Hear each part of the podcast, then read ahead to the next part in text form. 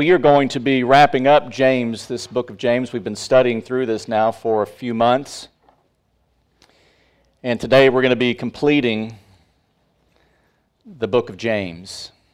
And um, I pray that it's been as enriching for you as it has been for me. Uh, the, the joy of studying through the scriptures is a great joy indeed. And last week, uh, we started in this section a needed reminder of uh, prayer. And the reason we pray and the reason why we need a, need a reminder is James began his little letter in chapter 1 with a reminder to prayer, and then he concludes here at the very end with a need for a reminder to pray. It's because prayer will keep us centered on God and on His ultimate will and plan for our lives like nothing else can. When we, be, when we get before God and we pour our heart out before Him and we get before His Word and we take all of our cares and we cast them upon Him, He has a way of realigning our thinking, our priorities in accordance with His way of thinking and in accordance with His priorities. Because oftentimes we lack the ability to see, truthfully see, that God is good all the time especially when our earthly eyes are filled with tears of grief or anger. And so we pray. We ask God for wisdom to help us see more clearly when our vision gets blurred in life. And suffering and trials is a way of blurring our vision in life, is it not? Suffering and trials can blur our vision of God's plan and of His goodness and especially his goodness and his plan toward us. We oftentimes get to the point where we think that perhaps God doesn't love us as affectionately as the scriptures inform us that he does indeed love us.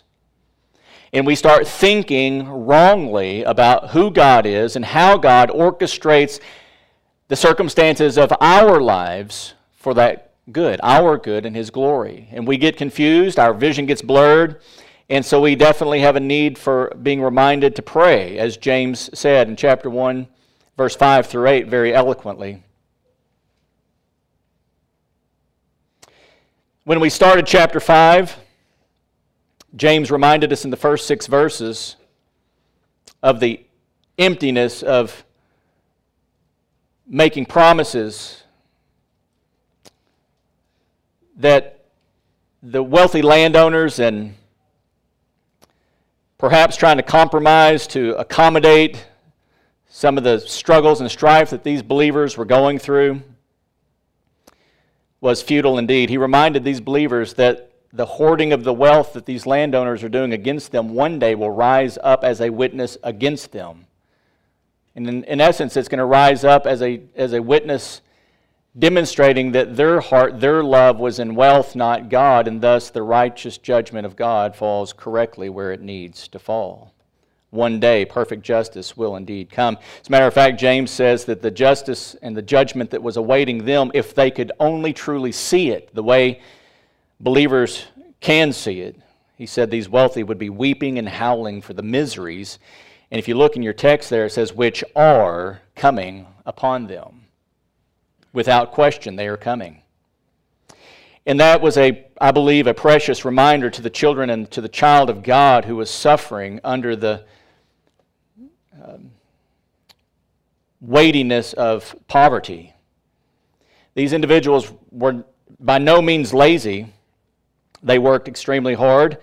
They were forced into the circumstances that they were in. And James is reminding them not to sell out, not to lose sight of the fact that they have a coming crown of righteousness that the Lord has promised to them. See chapter 1, verse 12. In the second section, here in chapter 5, when James is concluding, a second reminder is just the re- reminder that there's a need for patience. We especially live in a very um, quick paced moving society. We want things to happen immediately.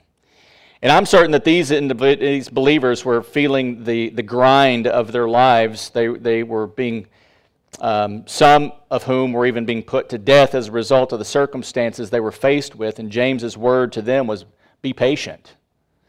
Be patient until the coming of the Lord. We saw there in verse 8 be patient, and then he tells them to strengthen their hearts. The idea of strengthening their hearts was the idea of propping their hearts up, of propping the heart up with thinking what is true which would then take us back to what he had previously been teaching in the course of his letter to them.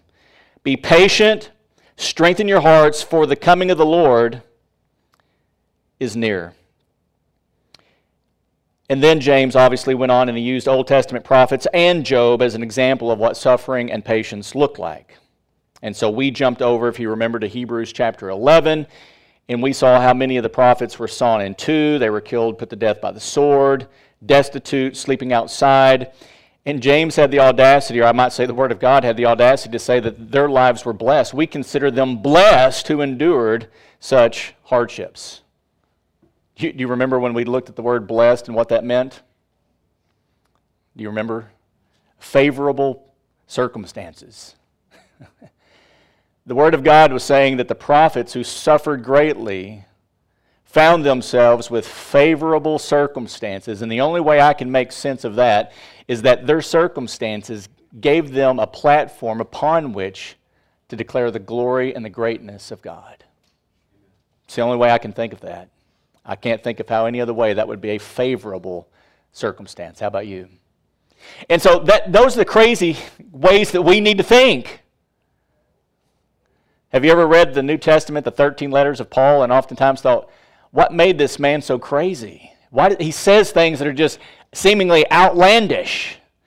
And I think what made Paul so crazy was that he had a crazy love for God because he understood something that all believers need to comprehend. That means get their, their arms around, to, to embrace, to take ownership of.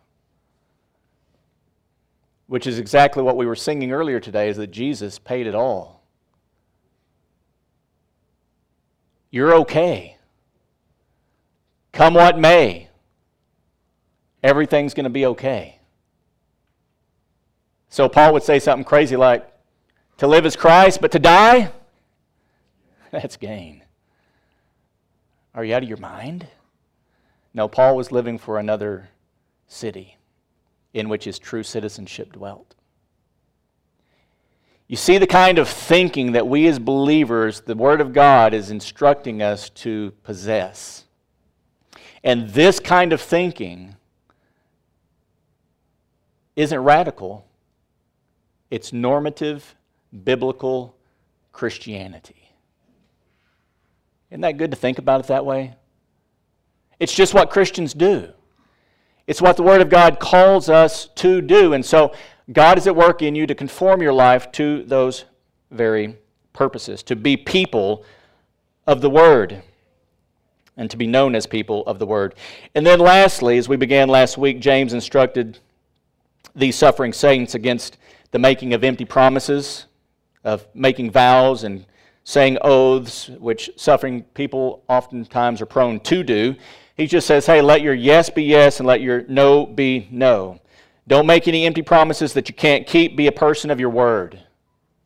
Let that be how you are known and identified as, a person of the word. If you say it, do it. Be faithful 100%. and he said this in the context of knowing their, the horrible circumstances in which they were living. James wasn't unaware of that. As a matter of fact, we recognize that James knew that there were those who were very weak indeed, and they were suffering greatly. He said, There are some among you who are sick. He recognized that. And so he said, You need to call for the elders of the church. And this sickness here, as we pointed out last week, was the idea of a weakness or to be weak. And it originally had this, the idea of a, of, a, of a physical weariness. And that's why I kind of started taking the passage in the direction that we were taking it. That this sickness here, the best way to really con- uh, understand this word in the context of what James is talking about isn't, he's not making mention of a head cold. These individuals were not new to head colds, they knew how to manage head colds. But what they were new to was the kind of persecution that they were undergoing and the weariness that has now come as a result of their new way of living life.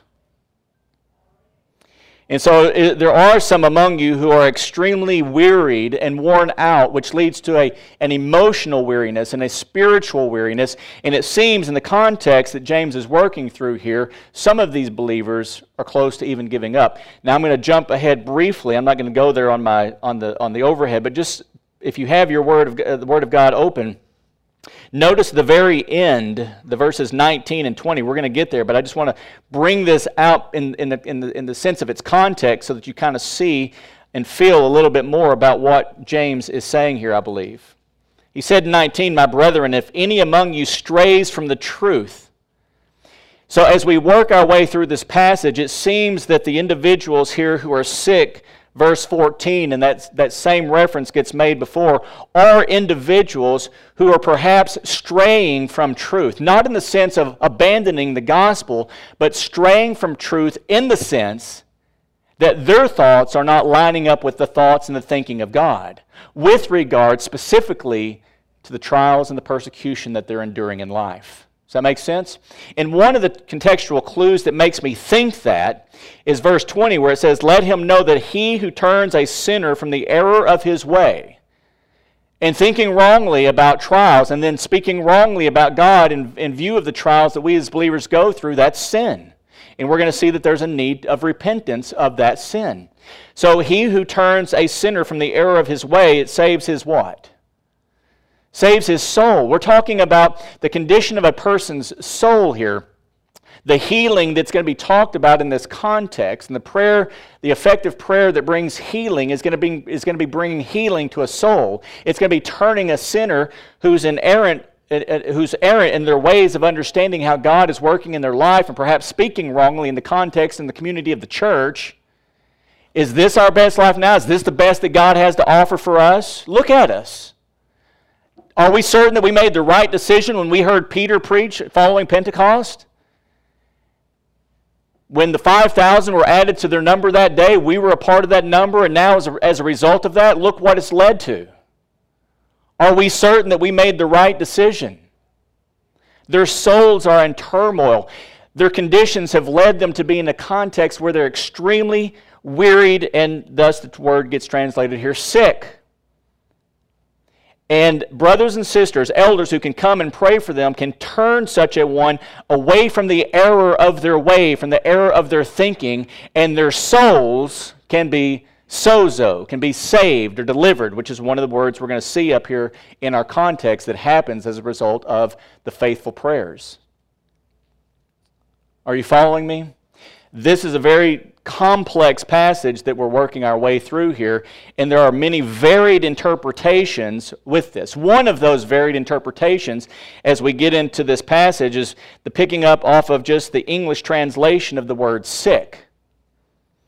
And so it's led many to believe that, you see, anybody who's sick, just have the elders come and pray for them, or we're going to also see in the, in the rest of the context in verse 16, even others can go and pray for you, and God will heal your sickness if the prayer that you offer is a prayer offered in faith. And so, a lot of the word of faith movement, they want to put the emphasis on faith and the faithfulness of the one praying. And so, if someone doesn't get healed, they like to sometimes articulate that they were lacking faith. It's not an issue with God, it's that they, the person who was praying, was simply lacking faith. And so they doubted. And James said in chapter 1, verse 5 through 8, that if you doubt, you ought not to expect that you would receive anything from the Lord, right? That's what he says. Makes sense. And so this passage can be really construed in a way that brings, I think, spiritual harm to God's children. Because whenever God's children start wrongly believing that they lack faith, where does that lead them? It leads them to a place of depression because I know I love God. I love God with all my heart, soul, mind, and strength. Why don't I have enough faith? If I just had enough faith, I could pray for this person and they would be healed of their cancer. Why is it not working, God? And it must be me. And this passage sometimes gets used wrongly as an exercise to demonstrate that God's willing to heal anybody of their physical sickness. You just have to have enough faith to make it so. And that's why it's important to be cautious when we walk through this passage and to go and look at some of the resources and what's the, the root of the word and the meaning and how it's most often used, and then think about that within the context in which James is writing, the broader context of the entirety of his letter, so that we don't wrongly find ourselves thinking such thoughts. Nowhere in the scriptures are you ever going to see anywhere that the Bible promises that God will bring earthly healing to anybody and everybody who asks. As a matter of fact, Jesus didn't even heal everybody in his three years of ministry. He healed many, but then he would even leave towns and, there, and he would leave people unhealed. Because his purpose wasn't just one of bringing healing, his purpose was one of validating the truthfulness of God's word and that he was the promised Messiah. And so the message that he came with was being validated through Christ and the Holy Spirit through Christ with signs and wonders. But even Jesus did not heal everybody. But one of the things that is promised throughout the entirety of the scriptures is that God will restore the wearied, sickened soul when they turn back to Him, when they repent of sin. That's one of the things that is guaranteed. As a matter of fact, 1 John 1 9, if we confess our sins, he's faithful and righteous to forgive us our sins and to cleanse us from all unrighteousness. How many times? One time? Two times? 70 times 7? Well, that's on a different passage, but every time, right? God is faithful when we repent of sin, and that's this, and this clearly, the repentance, the confession of sin, the repentance of sin is clearly woven into our context. So let's, um, let's pick up in verse 15 where we left off last week, and let's see how this ends up working itself out. So in 14, is anyone among you sick? Then he must Call for the elders of the church, and they are to pray over him, anointing him with oil in the name of the Lord. Verse 15. James puts a greater emphasis here in 15 on prayer as opposed to the medicinal oils that were rubbed on, anointing him with oil in the name of the Lord. And again, as I made mention last, I had so many people come up to me last week and they're like, hey, I, I still have some campho-phenique. And then there were some others, what, what is that? What is campho-phenique? I made mention of that as an oil that we used to have back when I was a kid. And any, any, any ouchie you got, you know, you cut your arm jumping over the barbed wire fence and you scrape, you know, all the way, you just dump some campho-phenique on it. Now, the, the oils, these medicinal oils that were being anointed on them, that were being rubbed into their bodies, was for their physical well being and healing. But as we see here, James starts putting a greater emphasis on prayer. And the prayer, he says, verse 15, offered in faith. And so we don't want to downguard this idea of the offering of this prayer in faith. We need to be people of faith, don't we? And so, who's offering the prayer? Well, we saw from verse 14 that the elders of the church could come over and they were to pray over him. And so, the elders of the church, when they come and they pray, they need to be praying and be people of faith in their praying. Not so much faith in that, do I believe in the gospel? Not, not that kind of faith, but faith in do we believe and do we hold to the truth that God's ways are always good? That what James said earlier in the letter, when we read that letter aloud as a church congregation, and he said that we need to consider it joy when we encounter various trials. Do we have faith to believe that that's true, that that's true of God? That that's how God actually wants us to live our life, how He wants us to control our minds and our thinking. So we pray in such a way, believing that that's true believing that that is true. So, and the prayer offered in faith will restore the one who is sick. And the Lord will raise him up, and if he has committed sins, they will be forgiven him. Now, this portion right here, and if he has committed sins, they will be forgiven him. I believe when you read this passage and you get to this portion of verse 15, that's the portion of verse 15 where you kind of go, hmm, that just doesn't seem to fit, right? That just seems to be a little bit off. But it seems to me that this portion of verse 15 is one of the most important contextual portions of James' writing that gives us indication as to what is happening in this passage. I just mentioned to you 1 John 1 9. Do I have that one here right there? It says, If we confess our sins, he's faithful and righteous to forgive us our sins and to cleanse us from all unrighteousness, right? So we have here the truth that there's one, a confession of sins. He's faithful and righteous to forgive. So after the confession of sins, there's a forgiveness of sins. And then after the confession and the forgiveness of sins, there's a cleansing, a restoring from unrighteousness, from the very sin that we confessed and turned from. Okay? So when you go back to 515 in this latter portion, and if he has committed sins, they will be forgiven him.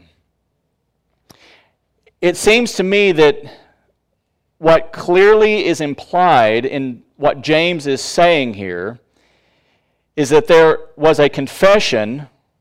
So when the elders came and they're offering prayer over the one who was sick, it says, and if he has committed sins, they will be forgiven. It seems that there would have been clearly a confession of sins that took place before there was what? Before there was a forgiveness of sins. 1 John 1 9. There's confession, then there's forgiveness, and then there's cleansing. And so, one of the things that this lets us know in the context is that the individual over whom the elders are praying is not a passive partner in the process. This isn't just the elder showing up and here's some sick man laying there on his complete deathbed without any words to say at all, and the elders just pray a faithful prayer over him, and then he immediately gets well and is restored and, and uh, you know, hops up and he's leaping and dancing and praising God. As John did and Peter when they were making their way early in Acts to the house of prayer. This, the individual involved clearly seems to be an active agent because if he, here's the individual, has committed sins, which clearly in the context there is a committing of sins, they're doubting the goodness of God. They are doubting God, and so they ought not to expect to receive anything from the Lord. So there's a confession of sins. It seems from the individual to whom the elders go to pray. So it would seem to me the elders show up and have conversation with this individual right here the elders show up and have conversation with he or she, whoever it may be in, this, in that context. I'm sure they went from more than from house to house, or from, from tent to tent, or from lean to to lean to, however it was in their, in their day. As the elders were going from place to place, dealing with one person after the other who was wearied unto, a, unto sickness, their souls were wearied, they were depressed, they were doubting the goodness of God. The elders probably went to this individual and had good conversation. Why are you doubting the truth of God's word? Why are you doubting the previous truth that we've, that we've seen from our brother James? That God indeed causes things to work together for good in your life. And that's why he says you need to consider it joy when you encounter these various trials. Because God's producing an endurance in you that will make you perfect and complete, lacking in nothing verses 5 through 8. Verse 12, you persevere all the way to the end, you will receive a crown of life that was promised by the Lord. Dear brother or sister, the adversary is trying to steal, kill, and destroy your life. He's the father of lies. He's deceiving, he's trying to deceive your mind into thinking that God's not good and he doesn't love you the way that you heard Peter pronouncing that he truly did. And so it seems the elders are having conversation with said individual who did indeed commit some sins, thus they're as wearied as they are. And it says they will be forgiven. And so, in order to get to forgiveness, there's confession. And so, there's an active part with the individuals to whom they go, to whom they anoint with some oils. It's not to say that their bodies aren't indeed physically wearied and weak or maybe banged up from whatever it was they were doing. And so, there's some anointment of oils. And I was going to read the passage here from um, Luke 10. The Good Samaritan, he bandaged up the man's wounds, what? Pouring oil and wine on them, right? So there were medicinal oils back in the day, and even, I don't know if he poured the wine on him or just put it down his throat. It might have been maybe both. I don't know. But either way, we see that there's that the anointing of oils was for the mending up of bodies that had been beaten and were wearied. And so when we get to James, it seems that this individual has confessed their sins. Yes, I've been thinking wrongly about God and his love for me and his plan for me and the plan of suffering in my life. I've been thinking wrong about that and speaking wrongly about that with others within the context of our Christian community. And it's led them perhaps to even doubt the goodness of God. And that's one of the ways that suffering blurs our vision about who God is and how we relate to Him. And so there would be confession that's followed by forgiveness and then a cleansing. And so when we get over here and he has committed sins, they will be forgiven him. This individual right here has confessed, God has forgiven, and then after that, what is there? There's a cleansing. God holds that against them no more. Okay, so we, I think that that's one of the contextual bright spots in this difficult text in understanding how and what James is saying. So the prayer offered in faith will restore the one who is sick. So this word restored here, which I'm now digging for in my notes, is the Greek word sozo, which is a word in the Greek which simply means to save or to deliver. Okay? It's a word for saving or delivering. I don't know if I put that one in here. Let me see. Went back there. Nope. But I'm going to get to this one here in just a second. I didn't put that one in there, but this word right here for restore is the word sozo to save, to deliver. The prayer that's offered in faith. These elders are praying. They believe that God's allowance of these difficult trials is indeed for their spiritual good. And they're encouraging this weakened brother or sister to believe the same. And that prayer that's offered without doubting has led them to confession, forgiveness, and restoration, we see here at the end. And it will be a deliverance, a saving of the one who is sick. And so when we got down to verse 20, notice let him know that he who turns a sinner from the error of his way will, there it is, save his soul from death.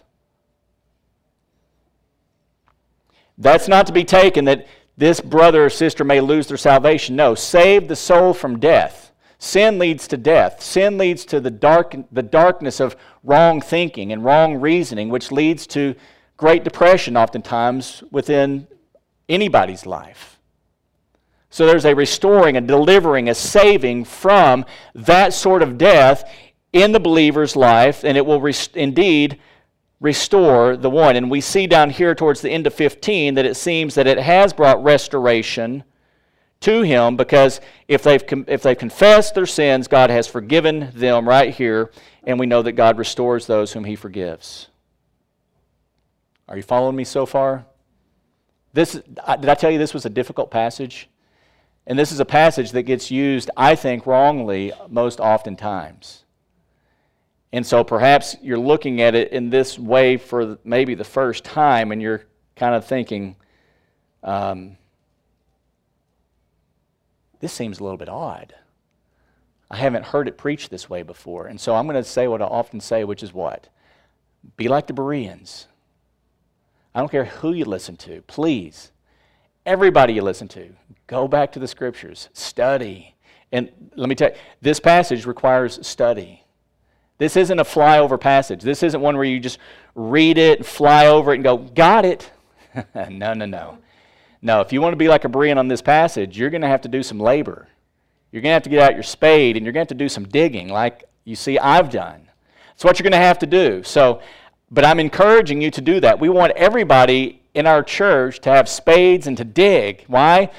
Because we want you to taste and see that God is good. Amen? We want you to taste and see that God is good, especially in the context of your trials and suffering, when it's hardest to taste it and see it. Just like these brothers and sisters were enduring themselves. You following me? Okay, I've got one more piece I want to show to you here in verse 15. It's this word right here raise him up. The prayer offered in faith will restore the one who is sick. I'm not going to go over all that again. And the Lord will raise him up. And if he has committed sins, they will be forgiven him. So, out of the um, this Greek lexicon here, Louw-Nida, this word translated, this verb translated here, raise him up, in this context is a figurative extension of this meaning, of, of this word, to cause to stand up, to cause to stand up. to restore a person to health and vigor, somewhat equivalent to the English idiom to get him on his feet again. And it seems to me that that English idiom fits really well in the context in which James is talking about here.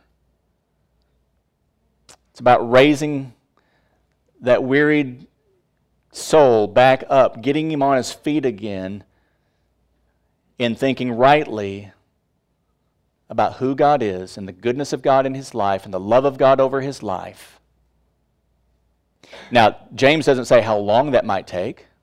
I mean, the Good Samaritan, the man that he bandaged up, it, probably, I don't know, let's say maybe it took him a week to kind of get over some of his physical wounds and the weariness of soul that he experienced. We don't know exactly how long it takes to get them raised up, but what, what's one of the things that we know definitively? That when there's confession of sin, of wrong thinking, eventually the darkness and the sorrow of soul will vanish and will vanquished, be vanquished by the truth of God's word. And in their context, perhaps the brother tweaked his knee, I don't know. But God will raise this person back up, and they will be stronger moving forward in their walk of faith with the Lord, in their walk of faith in the community of the church in which they're living, and hopefully they will learn to what? Not only think rightly, but speak rightly with regard to the goodness of God in the context of suffering and trials in their life. So that they can then be what? an encouragement to the body of Christ to do the same. Are you following me? This is a difficult passage. I didn't get a lot of affirmation there, but I'm praying that you are. Okay? Now, one of the things that we see moving on um, into verse 16, it's like James is now going to just basically say to everybody listen, in light of this, you need to stay prayed up and confessed up as well. Notice 16. Therefore, confess your sins to one another. Just like the brother that we were talking about in 15, like I said, there was a confession of sins. It was kind of implied in 15. We see here in 16 it becomes more explicit versus implicit that there needs to be a confession of sins. Therefore, you too you need to do what this brother or sister did that called for the elders to come to the, that came to them. Confess your sins to one another and pray for one another so that you may be healed, so that you may be raised up, so that you won't your, find yourself, verse 20, having darkness of soul, needing your soul saved from the error of your way, from the error of your thinking. And so, what we also see here is the blessedness of the community of the body of Christ. I don't know, it doesn't say. We know that there were a plurality of elders because it said call for the elders of the church. There was, there was a plurality of elders within the church. We don't know how many, but there was at least more than one. But let's say there was four. I don't know. there was perhaps thousands of these brothers and sisters who were dispersed due to the persecution. Can you see the, the, the, the, amount of time that it would have taken for the elders to make their way to every single place and go through the same process? James is saying basically to the body of Christ listen, you have a place of ministry for one another eh, within your own lives in the same context of saving each other's soul from going away in error and thinking wrongly about God and His purpose for trials in your life. So confess your sins to one another. You get with someone, you say, Matt, man, I'm struggling, brother. I'm having a hard time to see what these elders are saying, that this is somehow for my spiritual good. I'm not feeling really good about this. How about you? And hopefully, Matt's going to be thinking. He's going to say, I, I, I have a hard time seeing it too, brother. But we are people of faith. We live by faith, not by sight. And we believe the testimony of the apostles who were eyewitnesses to the resurrected Jesus. They saw him alive from the dead. And they've gone out and they're preaching that message, and it came to us too. Let's stay faithful to that message. We didn't see Jesus in the flesh after raising from the dead again, but they did, and we have that testimony made more sure in our thinking and that our hearts were knit together with that gospel and God saved us. And so we confess our sins to one another. And it might be that sin or it might be another kind of sin. It could be any kind of sin, plural. A need to confess your sins to one another, which, if you think about it, it's one of the hardest things that any Christian has to contemplate in the context of biblical community, and one of the reasons why a lot of Christians prefer not to get into biblical community. Things like this dry the spit up in our mouth quickly. Because we want everybody to think that we've got it all together and everything's going great all the time and that we never sin. And I know for a fact that every single one of you have probably felt, felt that and thought that before because I have. And we're just alike. There's nothing new under the sun. I'm a person made of flesh, just like you. Same temptations? Yep. Confessing our sins to one another, oftentimes we wrongly think that that's an admission of our weakness. And I want to encourage all of us in this process to think differently about this. I want us to recognize that the confession of sins to one another is one of the greatest signs of strength for a believer that there ever could be. They so love the Lord, they do not want to sully Christ's name and reputation. And so they're looking for genuine accountability with another brother or sister to say, Help me. I'm being tempted. And more than likely, the brother or sister turns around and says, I know what you're saying. I've been right there with you. Let's help each other. It's one of the sure signs of strengths within your soul is that you care more about the glory of God than your own personal reputation. You following me? So we got to get over this. At Jing's Bible, we want to create a, a biblical community within our life group structures where we can actually do this. And we are doing this. And we encourage people to do this. And perhaps it takes you a couple of meetings to get there. Perhaps it takes you a year to get there. But we want to encourage people to get to that place of strength where they care more about the, the name and the reputation and the renown of God and their personal testimonies and their own personal security and their own reputations. So we are called to confess sins to one another and to pray for one another so that we may be healed. We don't want to become this person. We don't want to get so far down in our soul, in our spiritual life, in our thinking wrongly about God that we become this person right here. We just need to be quick to confess. God forgives and, and heals from that. And by the way, just so you, James says, just so you know, the effective prayer of a righteous man does accomplish much. You're, you're not just spitting in the wind. Jesus said, I'd never leave you or forsake you. God's, He is there with you. And the effective prayer of righteous people does avail much. Amen?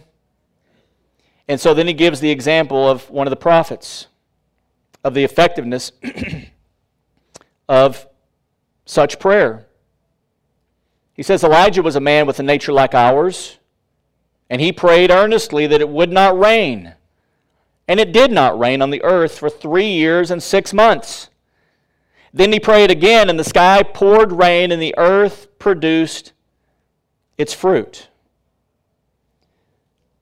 Elijah was a man with a nature like ours. He's cut out from the same cloth. He had the same sin nature that needed redeeming, same capacity for doubt, faced trials, suffered like the rest of all people. He prayed earnestly, and God responded to his prayer. Now, it's interesting that James used this particular example in the particular context in which he's writing. Think about the mental imagery that James has just painted on the canvas of our minds by reading this section. Let me read it again and, and get this mental image on the canvas of your mind. Elijah was a man with a nature like ours, and he prayed earnestly that it would not rain, and it did not rain on the earth for three years and six months. Can you try to get there and see that in your mind? In Oklahoma here, we just went through a patch of, uh, was it about a month, where we didn't have rain, and then the last few days or so we've gotten some rain. And if you're like me, you don't, ever, you don't water your grass because you're trying to save pennies. And also, then I don't have to cut it, it stops growing. So it's a, a double entendre that's glorious. But if you go out and you look at your yard, what do you see after just a month of no rain? Brown grass. What's the dirt look like? Starts pulling away from the concrete. It starts separating in the yard in places. Have you been there? Have you ever seen that? So it hasn't rained on the earth for three and a half years. It's a wearied, parched land.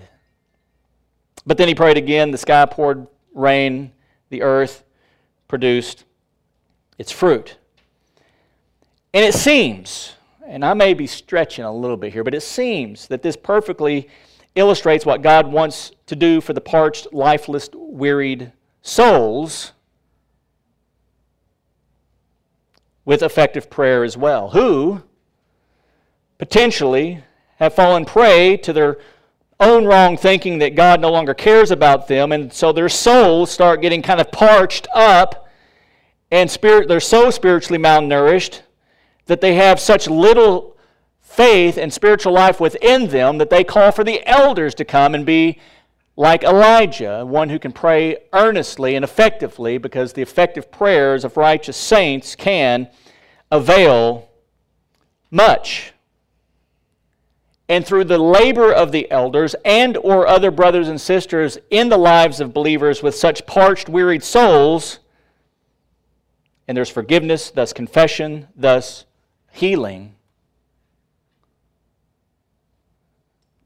the beautiful rains of God's spirit come pouring back into our soul again and we believe.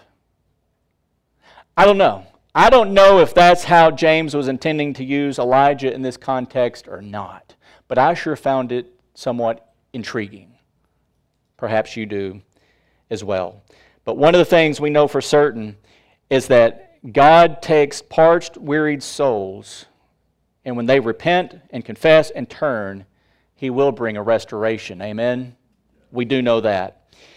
And then he prayed again, and the sky poured forth rain, and the earth produced its fruit. God wants you and I to be fruitful. And remember, we need to keep in mind that even Paul in Ephesians 6:11 tells us the reason why we put on the armor of God is that we can stand firm against the schemes of the devil. We have to be reminded that the devil has schemes, and those schemes are directly aimed against us as God's children. When you took the name of Christ and you went public and got baptized and were buried and raised to walk in newness of life, the schemes of the devil are now out to take you out, take you down, steal, kill, and destroy. Don't forget that every single day. And then, in conclusion, where I kind of went to early on, which I think was part of the contextual understanding of what James is talking about, he says, Look, 19, my brethren, let's read this again. If any among you strays from the truth, and it seems that the straying from the truth here, again, goes back to our previous context, even the broader context of James' letter, the overarching truth of James' letter. You stray from that, and one turns him back. They help open their eyes to see differently, a turning him back. That's oftentimes a kind of like a, a, visual of what repentance kind of looks like a turning away from. Going one way that was sinful and wrong, and if you can be a part of helping turn someone away from that and turn them back to truth from which they were straying, let, let that person know that he who turns a sinner from the error of his way will save his soul. We're dealing with soul wounds here from death and will cover a multitude of sins. Sounds like James is saying there needs to be active body life, the encouragement of one another within the context of Christ's church towards thinking Godward thoughts correctly. Are you following this? And then he just ends. It's like, that's it. That's it. And, brothers and sisters, I believe that this context in which James is writing here today, though our circumstances are different, if you ever get to a place where your soul is so wearied by your circumstances in life, and listen, as a pastor, I've got to deal with a lot of people who have had very difficult circumstances in their lives. And I can tell you firsthand that what I'm saying is probably happening with these people. I've seen it happen with brothers and sisters today. They get so discouraged, they, they get to the place where they can no longer see that God actually and genuinely loves them. And it takes a lot of labor to help that brother and sister. But if you can help turn one from the error of his way, you're saving their soul. I've got a really good friend I've seen this happen to. Ten years ago, curse God and die. Today, God is good. Like I said, didn't, James didn't say how long that might take, but God is faithful. God's the one that's at work in you, to willing to work for his good pleasure. And so we need one another, brothers and sisters. Amen. Well, I think I'm long on my time, so how about we pray?